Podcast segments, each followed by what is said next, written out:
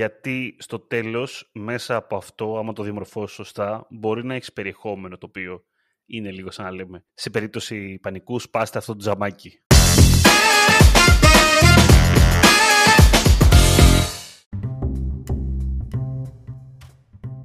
Καλησπέρα, Digital Jam. Είμαι ο Δημήτρης Ζαχαράκης, μαζί μου είναι ο Δημήτρης ο Καλαϊτζής. Καλησπέρα. Τι κάνετε, πώς είστε; Θα πάμε γύρω στα, λίγο στα social media να ασχοληθούμε πάλι. Και θα πιάσουμε το θέμα Δημήτρη Content Calendar, σωστά. Να το πιάσουμε, αν και εγώ δεν ήθελα. Όχι, ρε, ο Toxic σήμερα, ο Full Negative.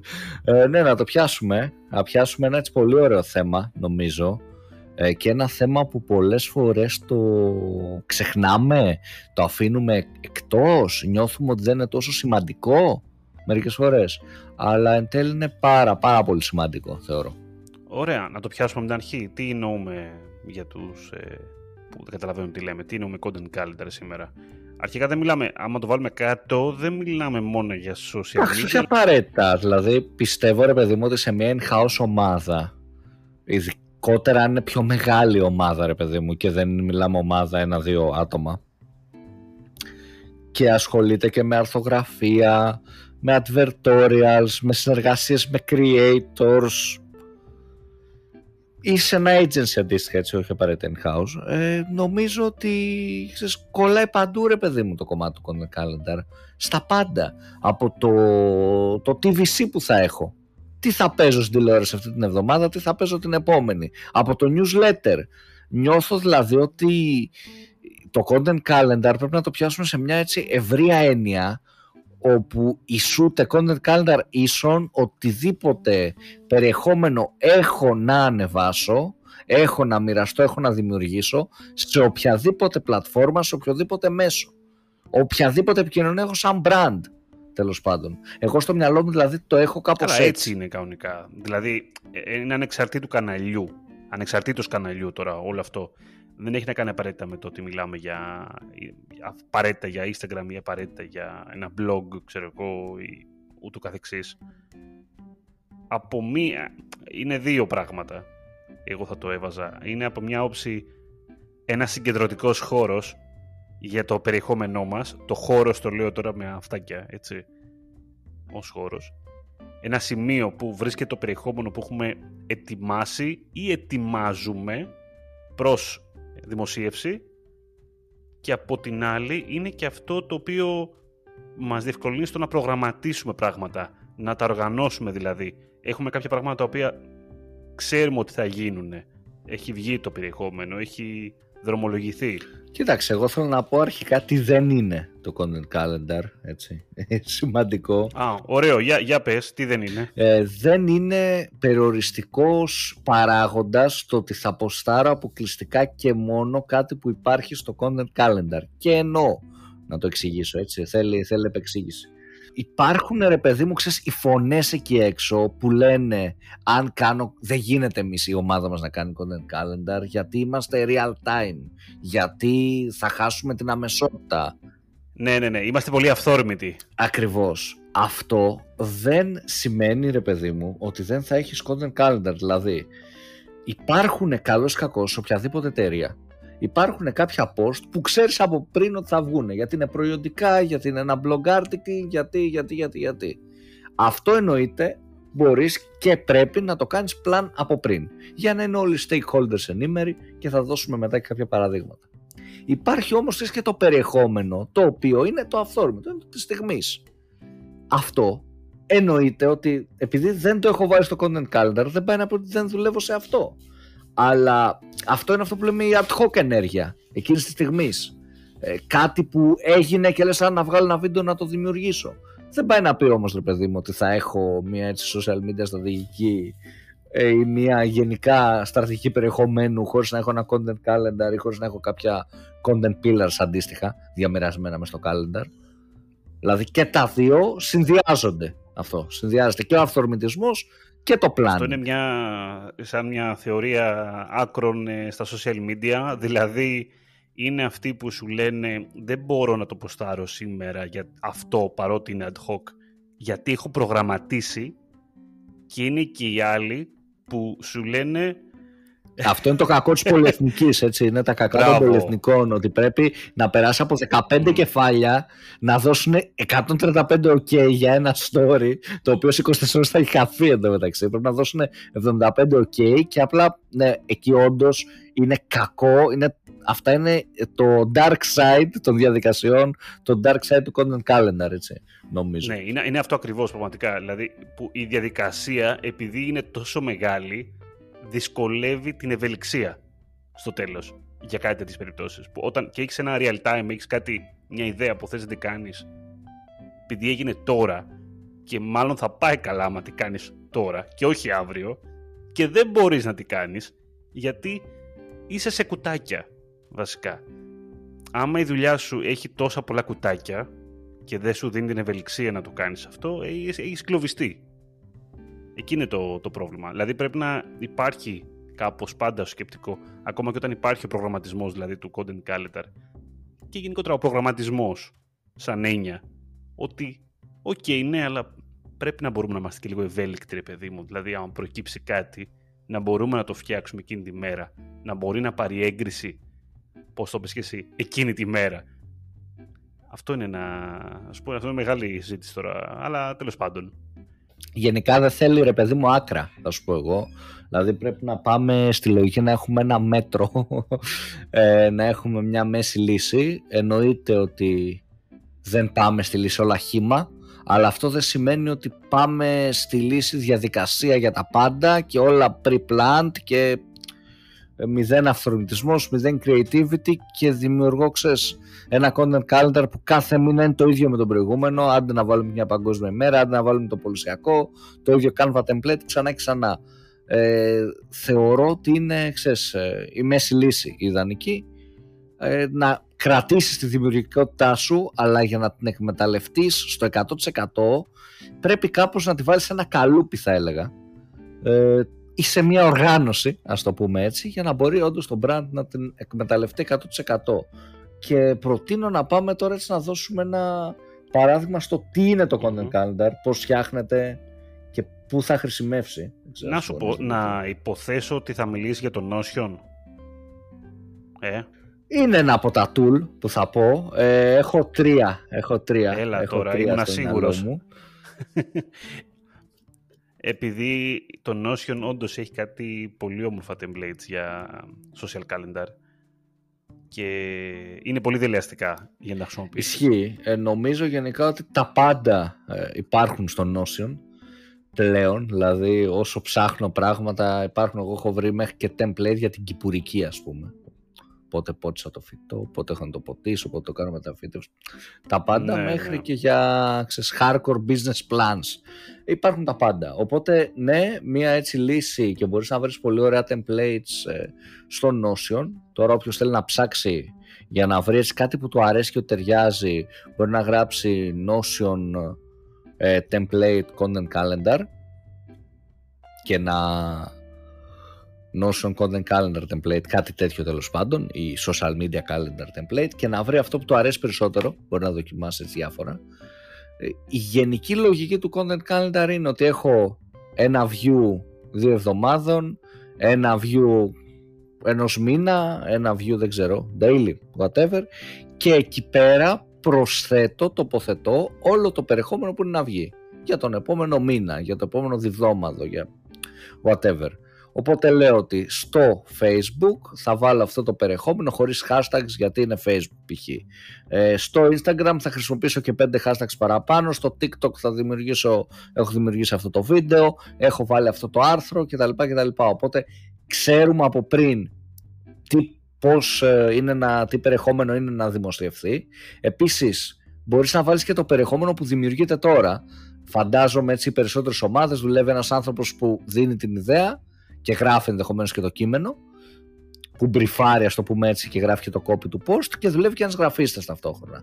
Σε αυτή την περίπτωση λοιπόν μπορεί να μπει ο άνθρωπος που έχει την ιδέα και γράφει το copy να μπριφάρει τον γραφίστα και να γράψει το σχετικό copy και θα πάει ο γραφίστας λοιπόν αυτό, θα το δει στο content calendar, θα πάρει το brief, θα ανεβάσει ένα αρχείο της φωτογραφίας και θα γίνει όλο ξέρεις, μέσα εκεί όλο το collaboration της ομάδας. Οπότε θα μπορούν όλοι να δουλεύουν και να είναι aligned. Ενώ ταυτόχρονα και ο hipsy head του τμήματος, director, πείτε το πώς θέλετε, θα μπορεί να έχει ε, επίγνωση και επίβλεψη της όλης κατάστασης, οπότε να ξέρει ε, τι συμβαίνει στο περιεχόμενο. Ε, το μεταξύ πάνω σε αυτό τώρα, να κάνω και μια παρένθεση, γιατί πάνω στο Content Calendar, κάτι που διευκολύνει πάρα πολύ αυτή η οργάνωση, επειδή είπες τώρα για τα διαφορετικά κανάλια, έτσι, διευκολύνει πάρα πολύ το να καταλάβεις και το distribution του περιεχομένου, πώς θα το διαχειριστείς, έτσι, με την οργάνωση που θα του κάνεις του, του κάθε πράγμα. Δηλαδή, αν μιλάμε για μια καμπάνια που ξεκινάει τη Δευτέρα, τι assets έχω, τι έχω για το Facebook, τι έχω για το Instagram, τι έχω για τα stories, τι έχω για το TikTok, να μπορέσω να μαζέψω κάπου συγκεντρωτικά, να έχω το υλικό μου και να το χειριστώ και αναλόγως με το κανάλι αυτό. Οπότε με την έννοια κρατάμε λίγο και το κομμάτι του distribution γιατί όντως ε, μέσα από το calendar είναι, είναι χρήσιμο ρε παιδάκι μου. Μπορεί να το διαχειριστείς πιο εύκολα κιόλας. Να καταλάβεις και τι κάνεις. Και το δηλαδή. paid κομμάτι έτσι. Δηλαδή, πες ότι έχεις έναν διαφορετικό άνθρωπο που κάνει το paid management, ναι. το PPC. Ξέρει πότε θα ανέβει τι, μπορείς να του δώσεις μέχρι και notes ότι το κλασικό είναι το να τα, να τα βάλεις με tabs τύπου ρε παιδί μου με το κόκκινο, το, το μπλε και το πράσινο και αναχρώμα να δίνεις παραπάνω boost π.χ. Ξέρεις πόσο σημαντικό το θεωρεί και η content ομάδα, το input. Οπότε ο PPC manager να κάνει κινήσεις του. Γενικά να είναι aligned στο ότι θα ανέβει όλη η ομάδα. Να μπορούν να πέσουν παραπάνω ιδέες. Επίσης, ε, σε ένα καλό content calendar ε, template ας πούμε θα υπάρχει και ένα tab, μια καρτέλα με τις ιδέες με κάποιες ιδέες post, με κάποια content pillars οπότε θα μπορούν εκεί αν δεν έχεις ιδέα για μια εβδομάδα ας πούμε να πάρεις ιδέες για ένα post για κάτι τώρα με το, με το pillar τώρα είναι εν μέρει και λιγάκι ο, ο κουβάς που λέμε γιατί στο τέλος μέσα από αυτό άμα το διαμορφώσεις σωστά μπορεί να έχεις περιεχόμενο το οποίο είναι λίγο σαν να λέμε σε περίπτωση πανικού σπάστε αυτό το τζαμάκι. Ξέρω εγώ. Είναι κάπως έτσι, ναι. Και ιδέα έστω. Και ιδέα. Πέρα από το εννοείται, ναι, ξέρεις κατά draft ότι το έχω ναι. Και χωρίς να υπάρξει απαραγωγή, αυτό που είπες, και μόνο η ιδέα δηλαδή, είναι, μια, είναι κάτι το οποίο αξίζει να υπάρχει κάπου, γιατί μπορεί να αλλάξει ο καιρός, μπορεί να περάσει ένας μήνας, θα γίνει κάτι και να πούμε, Όπα, κάτσε. Αυτό ήταν ωραίο που είχαμε γράψει τότε. Μήπως να το κάνουμε τώρα επειδή τότε δεν μπορούσαμε να το κάνουμε για το χύψη λόγο. Όταν μιλάμε ειδικά για ομάδα, γιατί στην ομάδα τώρα αυτό ε, αρχίζει και έχει μεγαλύτερη.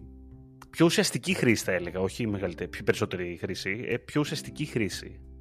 Γιατί όντως μπορούν να κατευθυνθούν όλοι με έναν ενιαίο τρόπο προς το τι κάνουμε, πότε, πού και τι. Έτσι. Τώρα να σου πω εγώ ότι θα ρωτήσει κάποιος ε, εύλογα, ναι, αλλά ποιο tool να χρησιμοποιούμε για content calendar; Η αλήθεια είναι υπάρχουν πάρα πολλά tools και έξω. Ακόμα και το Canva έχει δικό του. Εγώ θα δώσω τρεις επιλογές. Τρεις επιλογές θα δώσω εγώ. Πέρα από, το Notion, πέρα από το Notion που θα σου πω, OK, ναι, το ακούω ε, πάρα πολύ.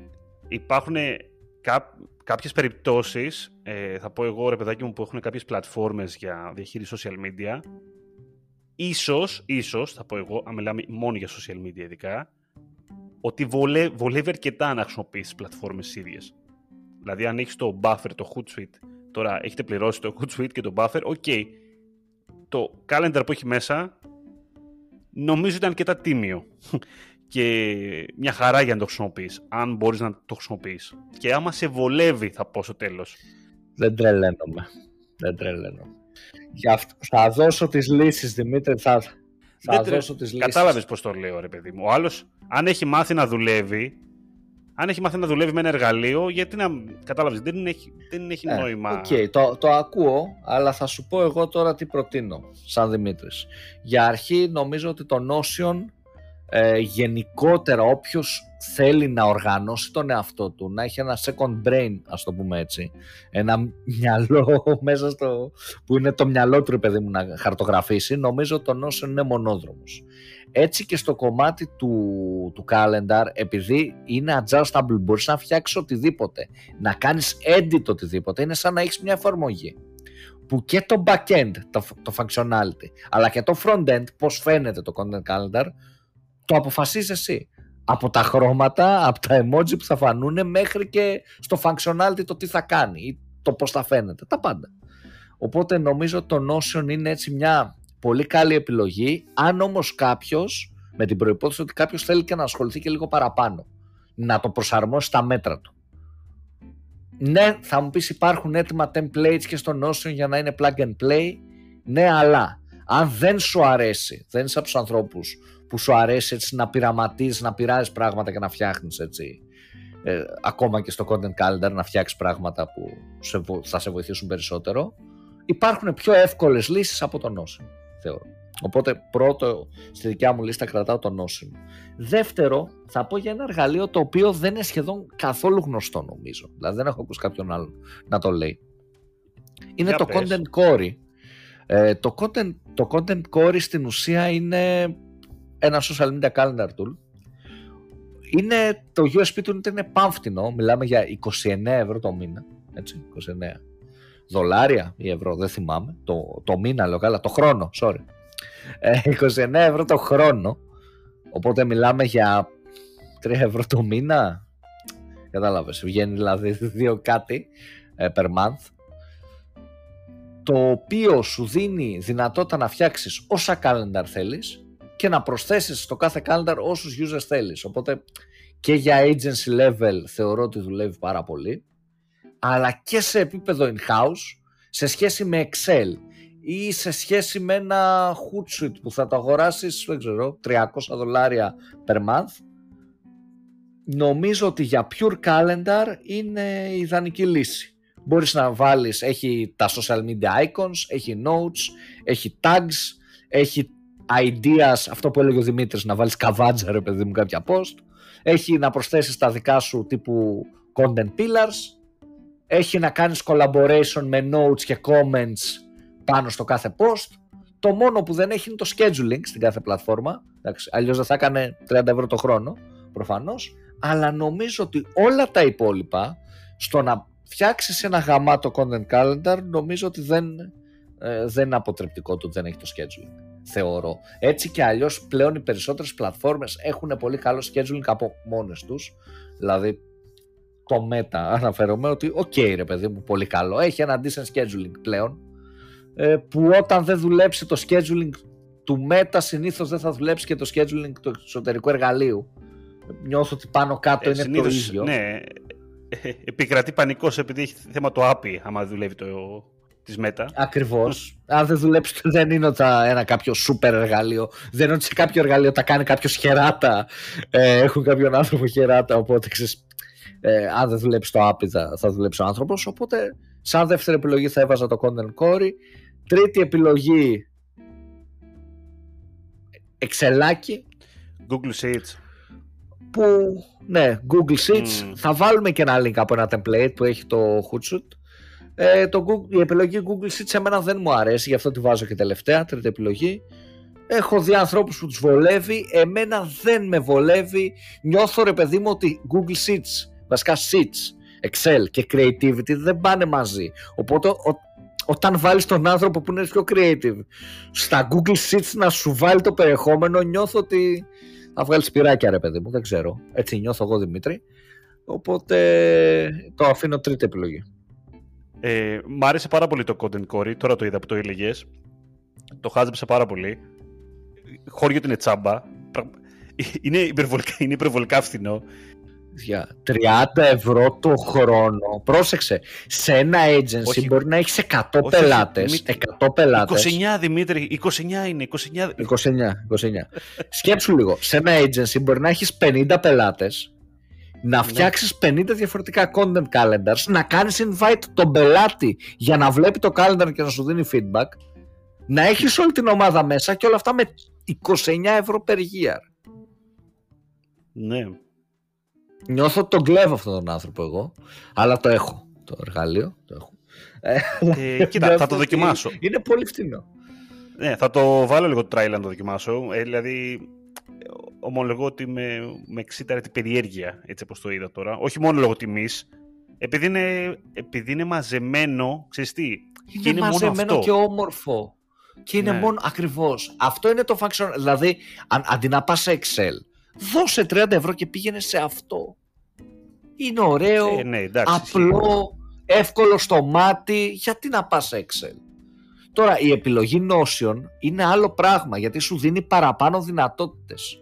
Γι' αυτό εγώ λέω πρώτο το Notion σε calendar με ένα πολύ μεγάλο αστερίσκο αν θα χρησιμοποιήσεις παραπάνω δυνατότητες. Δηλαδή, αν εσύ μπεις στο content core και δεν χρειάζεσαι κάτι παραπάνω, δεν σκέφτεσαι να κάνεις κάτι παραπάνω, δεν έχει κανένα νόημα να πας σε Notion. Κανένα απολύτως νόημα. Γιατί έχεις το content core που είναι ε, 1000% user friendly, είναι τζάμπα και σου κάνει τη δουλειά. Δηλαδή, αν αυτά είναι ok, μη σου πω ότι το Notion πες να σε μπερδέψει κιόλας γιατί θα έχει παραπάνω functionalities. Αν δεν θες να τα χρησιμοποιήσεις. Αν θες να τα χρησιμοποιήσεις, είναι άλλη λίγη. Να σου πω, και εγώ είμαι αυτής της άποψης ότι γενικότερα όταν έχεις εργαλεία τα οποία έχουν πολλά πράγματα, τα οποία στην πραγματικότητα δεν τα χρησιμοποιείς, είναι φασαρία. Είναι. Ρε παιδί μου, πώς, σαν να σου πω τώρα. Πώς... Ανάλυσης παράλυσης που Είναι, λέγαμε είναι, παλιά. ανάλυσης Βλέπεις παράλυσης. 70 KPIs και εν τέλει μπερδεύεσαι. τα Δεν κάνει, έχει δηλαδή- νόημα, όχι. Εγώ το- το πιστεύω πάρα πολύ και όσο έτσι ε, μεγαλώνω και ηλικιακά και εργασιακά νιώθω ρε παιδί μου ότι δεν χρειάζεται να μπαίνεις και σε μια τέτοια «Α, να δω και αυτό και να δω και αυτό, να δω και αυτό. Όταν το χρειάζεσαι και όταν μπορείς να αντιληφθείς αυτό που βλέπεις, πρόσθεσέ το.